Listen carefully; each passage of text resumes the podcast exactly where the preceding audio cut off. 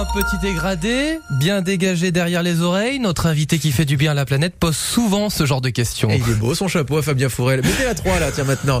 Euh, elle est au broc, notre invité qui fait du bien à la planète. Bonjour Sophie. Oui, bonjour à tous. Bon, on a compris que vous étiez. Ben, avec Oui. plaisir. On aura compris que vous étiez coiffeuse, hein, euh, évidemment. Et comme il n'y a pas de salon de coiffure euh, sans jeu de mots, je vais vous demander le nom de votre salon. Bulle d'air. Bulle d'air. Ah. H-A-I-R, parce que R Oui. en anglais, ça veut dire. Les cheveux. Bien joué. bon, ça c'était pour le, le- le petit coup de publicité. Maintenant, parlons un petit peu plus de vous, parce que euh, vous, alors, avant de parler des, des cheveux que vous coupez, et de ce que vous en faites, vous, vous pratiquez ce qu'on appelle la coloration végétale. Qu'est-ce que c'est concrètement, Sophie? Alors la coloration végétale, c'est euh, une application de donc de plantes et d'eau à 45 degrés, ni Hmm. plus ni moins, et euh, il n'y a pas donc euh, du coup euh, de produits chimiques. Que fait, quand- en fait à chaque fois qu'on applique voilà la coloration végétale, on fait du soin. C'est ça, grosso modo, quand monsieur ou madame vous demande une couleur, brune, blonde, rousse ou, ou qu'en sais-je, eh bien vous, vous proposez quelque chose qui va être végétal, éco-responsable plutôt que les couleurs qu'on trouve partout ailleurs, quoi. Ah oui, parce que ça n'a aucune, euh, il y a aucune différence, parce que, enfin, il y a aucune, je dirais, euh, comparaison surtout, parce qu'il n'y a pas de perturbateurs endocriniens, ça ne va pas dans le sang et euh, il n'y a pas du tout euh, cette euh, détérioration de la fibre capillaire. Mhm. Bien au contraire. Ça continue, voilà, ça, ça préserve justement le, bah, la santé capillaire d'une d'une certaine façon, l'environnement forcément, puisqu'on privilégie le, le végétal euh, au, au chimique. Et puis c'est vrai que vous êtes très engagé aussi sur euh, l'aspect euh, protection de, de l'environnement, parce qu'en fait, euh, vous coupez aussi forcément les cheveux, c'est logique, mais les cheveux que vous coupez, bah, vous les mettez pas à la poubelle.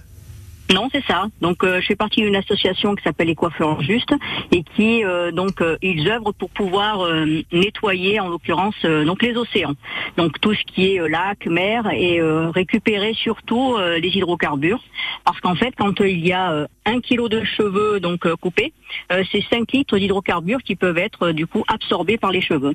Et alors vous, c'est un, un engagement euh, euh, que vous portez euh, assez fort. Alors je, je vais en reparler hein, tout à l'heure de, de cet engagement, mais en fait, grosso modo, ça, euh, ça, on- avec les cheveux coupés, en fait, on crée des espèces d'énormes boudins qui Oui. vont être justement disposés là où il y a des, des, des hydrocarbures et ça va les avaler, les absorber en fait comme des éponges.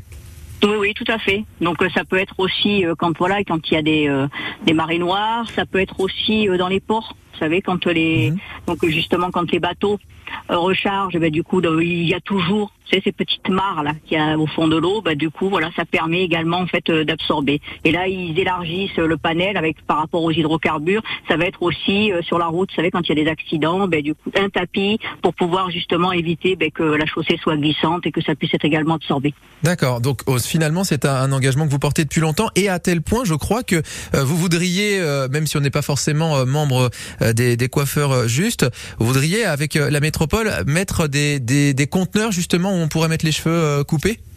Oui, oui, bien sûr. Ce serait euh, vraiment, je pense, pour moi, l'aboutissement, parce que je me dis qu'on a en fait une, une du coup matière première qui est là gratuite et c'est 50% nous de notre du coup par travail et je trouve que c'est dommage que effectivement ça parte à la poubelle donc j'aimerais effectivement que la métropole puisse disposer à des endroits bien sûr stratégiques pour que ça puisse être euh, collecté le plus facilement possible et que ça puisse se répandre et que ce soit un geste finalement euh, aussi simple qu'à partir du moment où on fait couper ses cheveux, eh bien on se pose plus la question, ça part plus à la poubelle et on a ce côté-là l'éco-citoyen et je trouve que c'est très intéressant. Et je vais rappeler ce chiffre, hein, euh, avec un kilo de cheveux coupés, on peut absorber 8 litres d'hydrocarbures, donc c'est loin d'être euh, négligeable.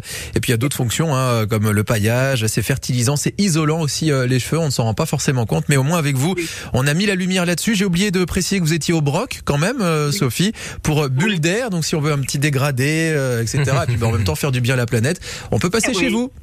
c'est faire du bien. Oui, oui, bien sûr. Surtout qu'il y a des soins aussi autour des plantes. Il y a des tas de possibilités. le champ des possibles est sans limite Ouais. et ça reste à découvrir. Merci beaucoup Sophie d'avoir été notre c'est invitée qui fait du bien à la planète et bonne journée à vous. Eh bien, merci beaucoup et merci pour votre accueil. L'invité qui fait du bien à la planète avec le département des Alpes-Maritimes et ses actions Green Deal pour une transition écologique au service des Maralpins. Green Deal, politique verte.